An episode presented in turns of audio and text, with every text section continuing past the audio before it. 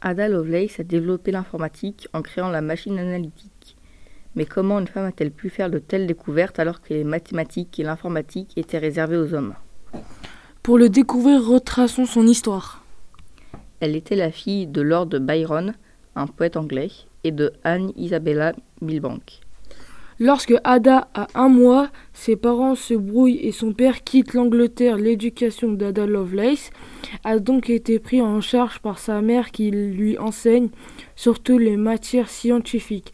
Ses tuteurs étaient des grands savants. Ada a découvert le code grâce à la machine à tisser de Monsieur Jacquard, qui utilisait des cartes perforées, permettant de tisser 24 fois plus vite. Elle a pensé que l'on pourrait utiliser ce système pour l'informatique et l'a utilisé pour perfectionner la machine analytique.